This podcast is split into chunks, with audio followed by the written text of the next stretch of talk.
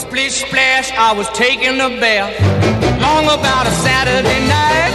Yeah. 점심 먹고 유쾌한 시사 디저트 한 입. 최영일의 시사 본부. Well, I stepped out the tub and put my feet on the floor. I wrapped the towel around me and I opened the door. And in a splish splash, I jumped back in the 네, 시사본부 매일 이 시간 청취자분들께 드리는 깜짝 간식 선물이 있죠. 오늘도 준비되어 있습니다. 동계올림픽을 맞아서 아이스, 아이스 간식인데요. 월땡 콘 드릴게요. 아이스크림 시원하게. 겨울에 뭐 인행 친행이죠. 아. 코너 들이시면서 문자로 의견 주시는 청취자분들에게 쏘겠습니다. 짧은 문자 50원, 긴 문자 100원이 드는 샵 9730으로 의견 많이 보내주십시오. 자, 스포츠 소식을 정리해보는 스포츠 본부. 베이징 동계올림픽 기간이죠. 이 베이징 현지를 연결해서 올림픽 관련 소식을 직접 들어보겠습니다. KBS 라디오에서 몇 안 되는 다둥이 아빠, 애국가족이라고 할까요? 매력적인 보이스를 맡고 있는 유기성 PD가 연결돼 있습니다. 자, 유 PD님 안녕하세요. 예, 안녕하세요. 베이징에 나와 있는 유기성 PD입니다. 어우, 음질은 너무 좋습니다. 잘 들리는데. 아이고, 네. 다둥이 아빠라고 소개드렸는데 아이들 많이 보고 싶으시죠?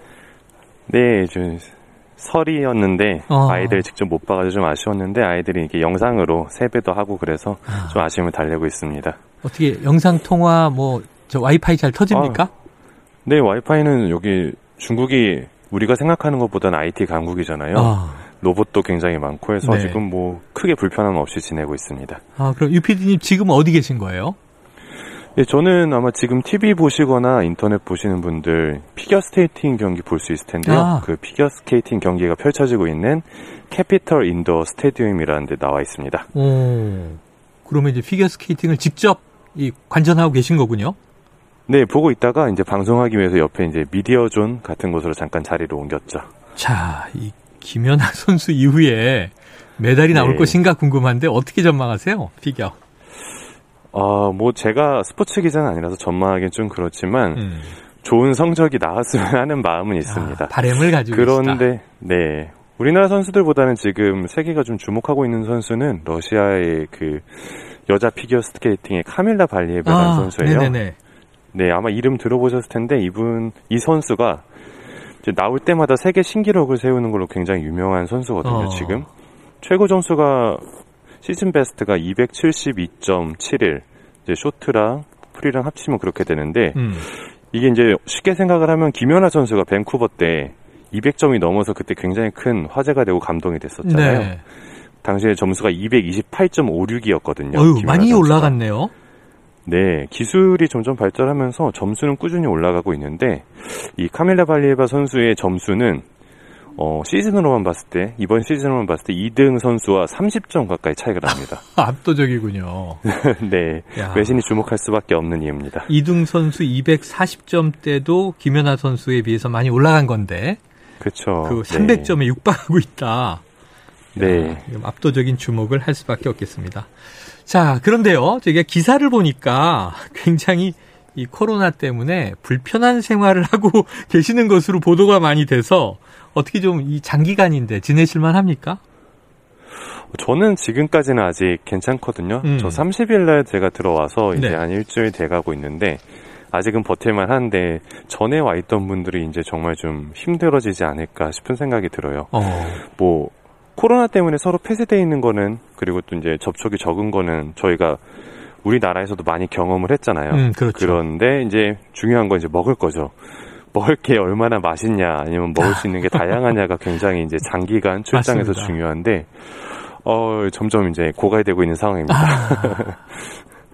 외신을 보니까 이제는 네. 메뉴가 반복되고 있다 이런 얘기를 이 서방권 네. 기자가 하더라고요. 맞습니까? 뭐 똑같은 메뉴는 계속 팔고 있으니까 아. 자기 선호에 맞는 것만 이렇게 사서 먹을 수밖에 없잖아요. 음. 그리고 그 중에서도 그래도 좀 나은 음식을 먹을 수밖에 없는 상황이라면 네. 같은 음식을 많이 먹을 수밖에 없는 어떻게 보면 좀 안타까운 상황이라고 볼수 예, 있습니다. 그것도 또 며칠 먹으면 이제 물리게 되고 또 그렇죠. 대체 메뉴가 없으면은 이제 빈궁해지고 어, 가져온 네 가져온 컵밥이랑 이제 컵라면이 점점 더 맛있어지기 시작한 시기인 아, 것 같습니다. 그래요. 지금 일주일 지내셨는데 뭐 오늘 개막식이니까 앞으로 예. 한 17일 더 버티셔야 되는 거잖아요. 네, 그렇죠. 아. 아직 많이 남아 있습니다. 자, 이제 금요일이 왔고요. 7시간 정도 뒤면 개막식이 시작이 됩니다. 자, 현지 네. 분위기 궁금한데 베이징에 가 계시니까 지금 이 큰 네. 도시에서 좀 올림픽 분위기가 느껴집니까? 엄청나게 큰 도시라는 건 느껴지는데 네.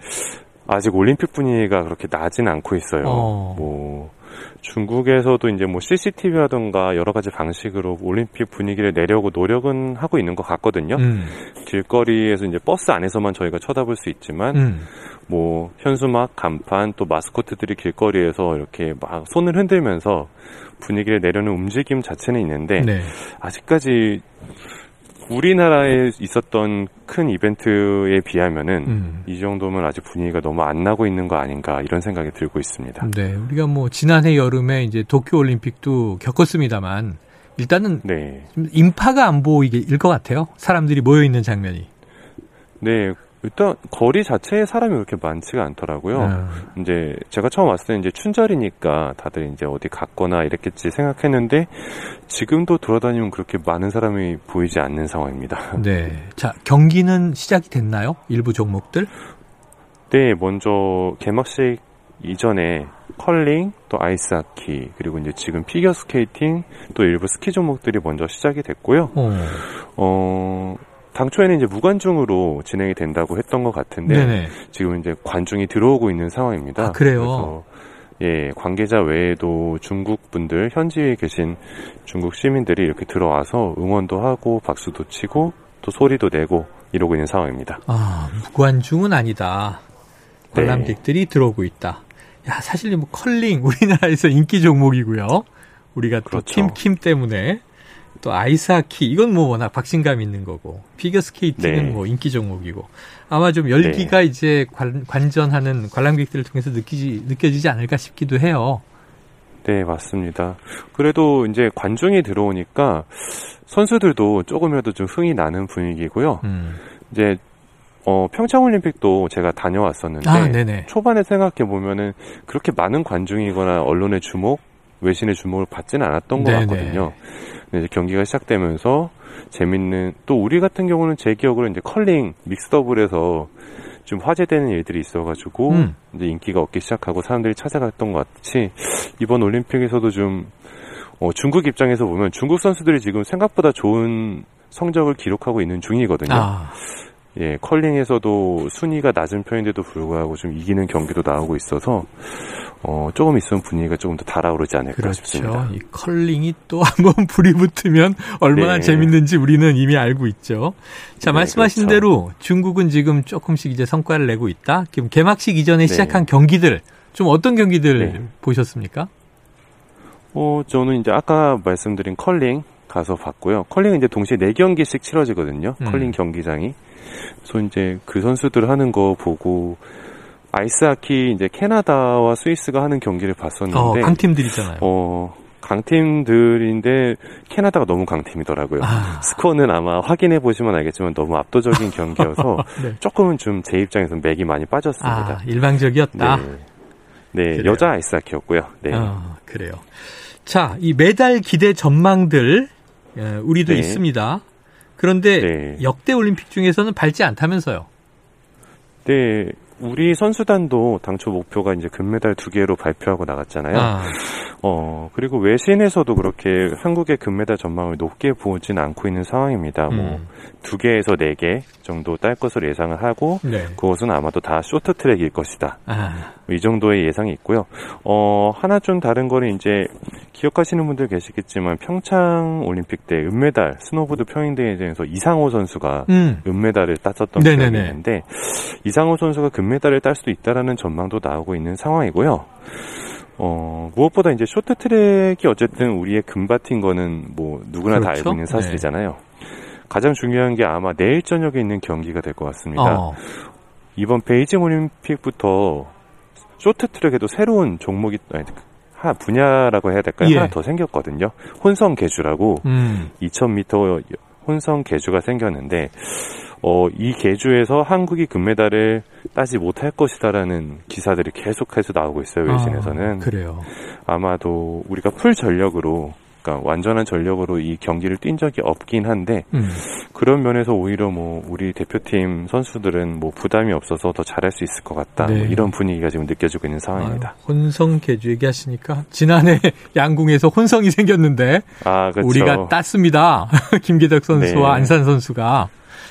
자, 그래요. 자, 이 지금 막 응원 문자 많이 들어오고 있어요. 청취자 2466님, 피겨스케이팅 차준환 선수 응원합니다. 우리 선수들 다치지 말고 최선을 다하는 경기 해주세요. 3636님, 컬링 기대돼요. 전체 순위 9위 기원해 봅니다. 자, 우리가 금은동만이 아니고 이제는 선전하면 막 박수 치는 시대가 됐어요. 맞습니다. 자, 개막식 궁금한데 오늘부터 보면서 기대해 보도록 네. 하겠습니다. 오늘 말씀 여기까지 드릴게요. 고맙습니다. 네 고맙습니다. 예, 지금까지 베이징 현지에 나가 있는 유기성 PD와 함께 했습니다. 0311님은요, 올림픽 중계로 베이징에 간 다둥이 아빠 아나운서님 음성이 편안함을 선사해 주네요. 자, 월땡코 받으실 분, 3636-2466-9663-0311, 9233-0800님입니다. 맛있게 드시고요. 응원 열심히 우리가 함께 이번 주말 보내야 될 것 같습니다. 최영일의 시사본부 이번 주 소식 여기까지입니다. 아, 저는 다음 주 월요일 오후 12시 20분에 다시 찾아뵙겠습니다. 청취해주신 여러분 고맙습니다. 주말 잘 보내세요.